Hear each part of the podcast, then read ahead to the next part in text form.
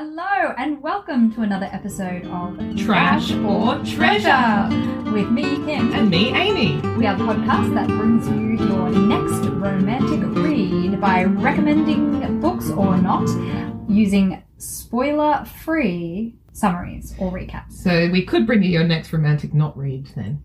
We could bring you your next romantic swerve. Yeah. Just swerve this book. so this week we are talking about Anne Gracie, one of our favourite Australian Regency romance authors, and her Marry in Blank series. It's called A Marriage of Convenience. Okay, fair enough. But all of the novels, there are four novels because Anne Gracie's series has always had four novels, and they're all Marry in Marriage of Convenience, Marry in Haste. No, mm. it's Marry in Marry Haste. Haste, Marry in Scandal, Marry in Secret, And Marry Marry in in Scarlet, Scarlet. which was released in 2020. Right. And so, yeah, we're just going to do the series kind of as a whole because why not? And I believe this one falls to me to do the spoiler free recap. Are you ready? I'm so ready. The basic premise of this series is that we follow a family. The head of the family is Cal, insert last name. He's I can't remember his last name, but Great. he's a he's a lord. He's come back from fighting Abroad. Yeah. um. Napoleon. Yep. He's been in the cavalry for many years. So he has come back to discover that his father has died. Now his father had a second wife, and this with that second wife he had two daughters. Correct. So they are Cal's half sisters, but Lily and Rose. and they are separated by many years because obviously his father had had Cal with the first mother and blah blah blah. So they didn't really grow up together. He's almost more it's almost more unclely than brother because they're not really contemporaries in terms of age. The girls are quite young. but they are half siblings. Yes, they are half siblings. And they are in a school. They're in a school in Bath. So Cal comes back to sort some stuff out. His Okay. intention is to come back, sort some stuff out, and then leave again to go over to go abroad and do more soldiering because he's a soldier at heart. But he's inherited because his He is brother the youngest. died. That's right. So he was the youngest son. His profession was soldiering. So dad's died. His younger, his older brother has also died. I don't remember in what order. I feel like the younger brother. It must be that his brother died. Yeah. So dad had died already. Yeah. Now the brother has died. Yes. So Cal comes back to sort some stuff out and discovers that so obviously he is now the head of the family, which means guardianship of his two sisters, half sisters, has fallen to him. And he also then discovers that when he goes out into the country to look into some rumors of a son, so he needs to look into it because obviously, had his brother had a legitimate son, then Cal is not going to inherit. It would go to the son. So he goes down to find out who this child is and whether there was any record of a marriage having taken place. But when he arrives, the point becomes slightly moot because the child, George, is in fact a girl and she has been essentially abandoned. Her mother Mhm. died and she was essentially abandoned at a farm that her father had left her at. She's And- raised by a servant. Yes, a servant who she's not been able to pay for many, many, many years, but who just was like, I can't leave, but they have no money. So George is essentially a wild creature. And Cal, once he knows of her existence, is very upset that he didn't know he had a niece and that as a result of not knowing she's living in these really squalid, really rough, really difficult conditions, he takes her back to London. No, back to Kicking Bath and screaming. kicking and screaming with a giant dog Yes, who her she, wolfhound. she refuses to leave behind and brings her back to Bath, who is aunt's house where he has where the girls are living. He has a sweet little aunt, Aunt Dottie, and Aunt Dottie. terrifying Aunt Agatha. Exactly. In the vein of all Aunt Agathas in literature. And so now he finds himself in possession of three young girls, one of which is his niece, two of which are his half siblings, all of whom feel that men are crap and just kind of abandon them and they would just like to be left alone. Thank you very much. We're fine on our own. But Cal soon discovers that he is not going to be able to just leave them with Aunt Dottie because she is far too kind. And, And he- old. Yes, and he can't leave them with Aunt Agatha because she is far too horrendous and mean, and he wouldn't wish that on anyone. So he thinks that what he needs to do is marry. So I know this seems like a summary only of the first book, but It sets up. essentially the series then is Cal marrying off in the first book and then Lily in the second in the second book, scandal. Rose, is in married in Marry in Secret, and then George. uh, George in Marry in Scarlet. So I don't know that we need to go into everybody's details. In the end, the love interest in the first book, because she's external, obviously, is a teacher at the girls' school. So pretty much they respect her, and she seems to be able to control them. And so and she has. It's not a spoiler because it's like in the first section yes, of the book. she is she's ruined. ruined. So she's like, well, this is probably the only offer of marriage I'm ever going to get. Yeah, and that's why she accepts a random offer from a lord, but from someone she barely knows. And the girls don't know Cal either. But they know her, not Yes. George. But Yes. so it's the story then of them. Trying to make a family out of this kind of mess of these these sisters who are kind of almost the right age to be daughters. They kind of need guidance. They're about to enter womanhood. And then obviously the woman Cal marries kind of comes with her own baggage, having been ruined. Anne Gracie does this amazing, she's really good at setting up that family unit and making us Mm. like everybody and understanding the balance that's needed with different kind of personalities and also giving us all someone to kind of rile against in Aunt Agatha. And I know in the first book, I feel like for me, it was very strong on the family side of things, the establishing that sense, Well, creating a family unit out of essentially a bunch of disparate people was what this that's kind of the core of this book is that first this core of this series and that first book does it really well. It creates a family where there wasn't one. And that's why I think George is the last novel because she's the one who needs the most belonging oh as the family because she's come from this situation of essentially abandonment. Yes, and it takes all, it really takes all three of the other novels for her to even be in a position where she feels like she belongs anywhere. Mm, So before she could be expected to go off and make her own family, she really needs to feel like she has one. mm. So that's kind of, I feel like that's kind of That's the premise of the marriage Yeah. of convenience, but not of each of the books. But I'll just say that the second book, Marry in Scandal, is Lily's story. The male protagonist in that book we meet in the That's first kind novel, of the Marion case all the way through. No, because in the third book, which is Marry in Secret, obvious the title Yes. suggests that we haven't the people we haven't met the two guys in there, but in the fourth book, which is George, we We've have met. the Yeah, that's what I mean. It's sort of, yeah. Sorry, Marry in Secret is Rose's.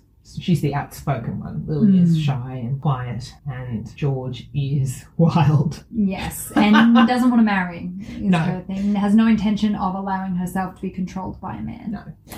So, Would you recommend the Marriage of Convenience series? yeah, I would. I really enjoyed that first book. Me too.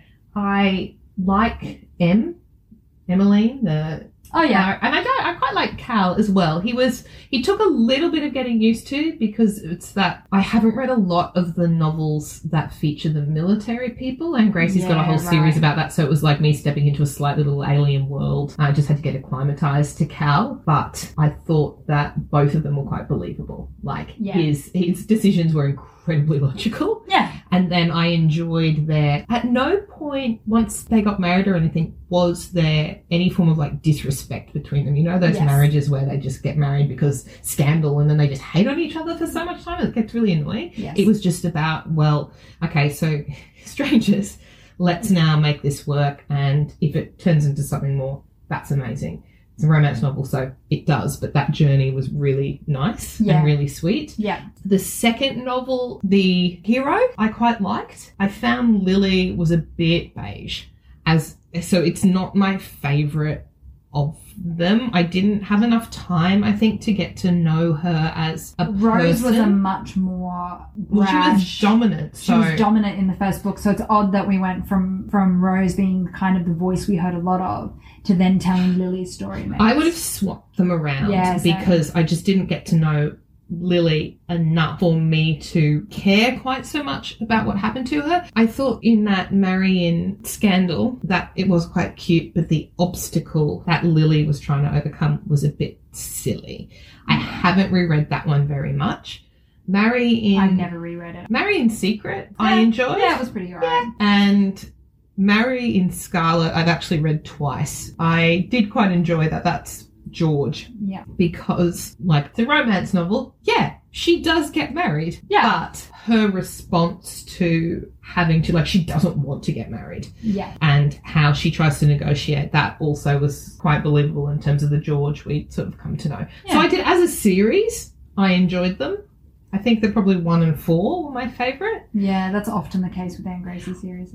I don't, it, not as good as the Chance sisters, but Daisy Yeah. does appear. They, they go to yeah, their they go to her as a as a modiste to get yeah. their clothes made, which was quite a nice little like within the Gracie world. Yeah. So yeah, it's it's not my favourite Anne Gracie series, but it was really so yeah, I would recommend it. What about you?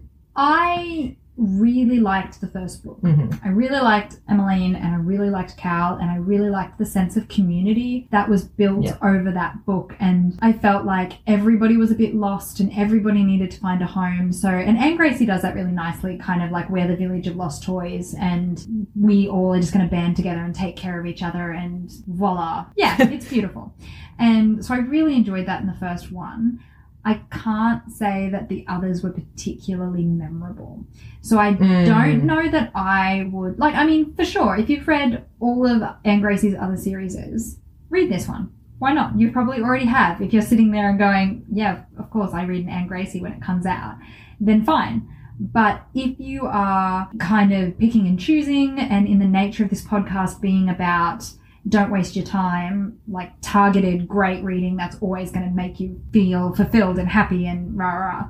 I probably wouldn't read the others. So you'd only recommend the first one, Yeah, I Mary didn't. Haste. Yep, I didn't need the others. I they were all right, but I think if I had a hundred more books to read, they wouldn't come anywhere near sort of the top five hundred that I would list. And I just Anne Gracie has written some much better stuff. So I really enjoyed the first book. Totally treasure the first book. I've read it more than once. I've never read the others again, and I probably wouldn't. Mm. And I found well, I've reread them because they're easy reads. Yeah, but I have other ones that are easy reads as well. Do you know what I Yeah, mean? that's like I just yeah. I Anyway, read so fast that I just need a big pile of easy yeah, reads. that's completely fine. And we do know that of the two of us, I'm a little bit time poor when it comes to that kind of thing. Hence why this podcast exists. Recommend the first one, but you could stop at the first one. You know what's going to happen after you read the first one. You're like, well, everyone else is going to get married. Yeah, but you don't know to whom, and you don't know the journey because that's like a romance novel. I like. Every romance novel, you know what will happen, Yeah, I guess that's but the true. who and the how. the who and the how. So- I liked Aunt Dottie. Yeah, she and she gets her own little narrative. She has her own little narrative, which I really, really love. Yeah, it was super cute. I don't like I, Aunt Dottie was my favorite part of George's book, Yeah. And I actually thought George's story was a little bit argumentative. Oh, me. yeah. and but George's as I a agree. character is argumentative. argumentative. and I thought Lily's was a bit beige, and I just felt like Rose. I think maybe that was it. Like everyone kind of felt like a little bit obnoxious child in the first book because they were in need of a mother. Like they needed someone. Cal, well, they needed parenting, and Cal was not capable of doing it because he was a soldier, and unless Yeah, and I- but I like in that first book that he's like, I'm not capable of doing Yeah. this. what do I do? I gotta get married. Someone to help me. Exactly, and um, Have to be a wife so that they listen to her. and it worked out really well. I just, yeah, I just feel like that for me was it. Maybe I needed to fast forward a bunch more years. I don't know, but I just, yeah, this was probably You one needed of more the. backstory behind each of the girls. Like you Yeah. needed them to get a bit more mature so that they had more. Like the problem with Gregory in Yes, the Bridgertons in the at the end of that. he goes away, and also he he's an really- eleven-year-old. He's an we know him. eleven-year-old, and we saw we saw the family he got raised in, and it was all kind of lovely. He was too young to have been negatively affected by the death of his father, and you kind of and the same is kind of true of the girls. The things that they needed, what their problem was at the beginning, really was a lack of a family, a lack of feeling like they had family. And then once they had that, I don't know, maybe giving them more barriers in their following books didn't work for me as much. I don't know. I'm not quite sure, but Either way, I would read any of Anne Gracie's other series, The Perfect Series, The Chance Sisters. I would read all of those books again before I read two, three, or four from this series. I'll read whatever Anne Gracie throws at me. Ah, I read everything she writes, and I will continue to read everything she writes.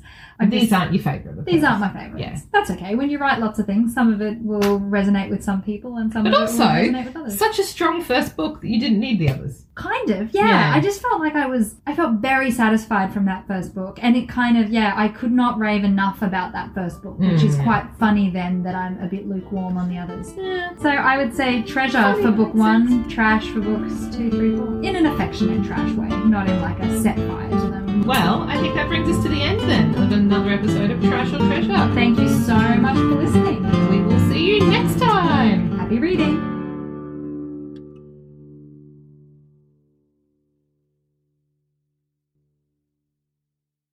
And just a quick reminder here at the end of the podcast that we would love to hear from you. We want your recommendations the good, the bad, the interesting, doesn't matter. Please reach out, send us an email at trash or treasure podcast at outlook.com. Or we are also available at the world's most awkward Twitter handle, which Amy has to tell you about. Listen to our Twitter handle, it's the greatest. It's at or underscore treasure. Doesn't that just roll off the tongue? And with those encouraging words, tweet or email us. we love to hear from you. Happy reading! Cheers.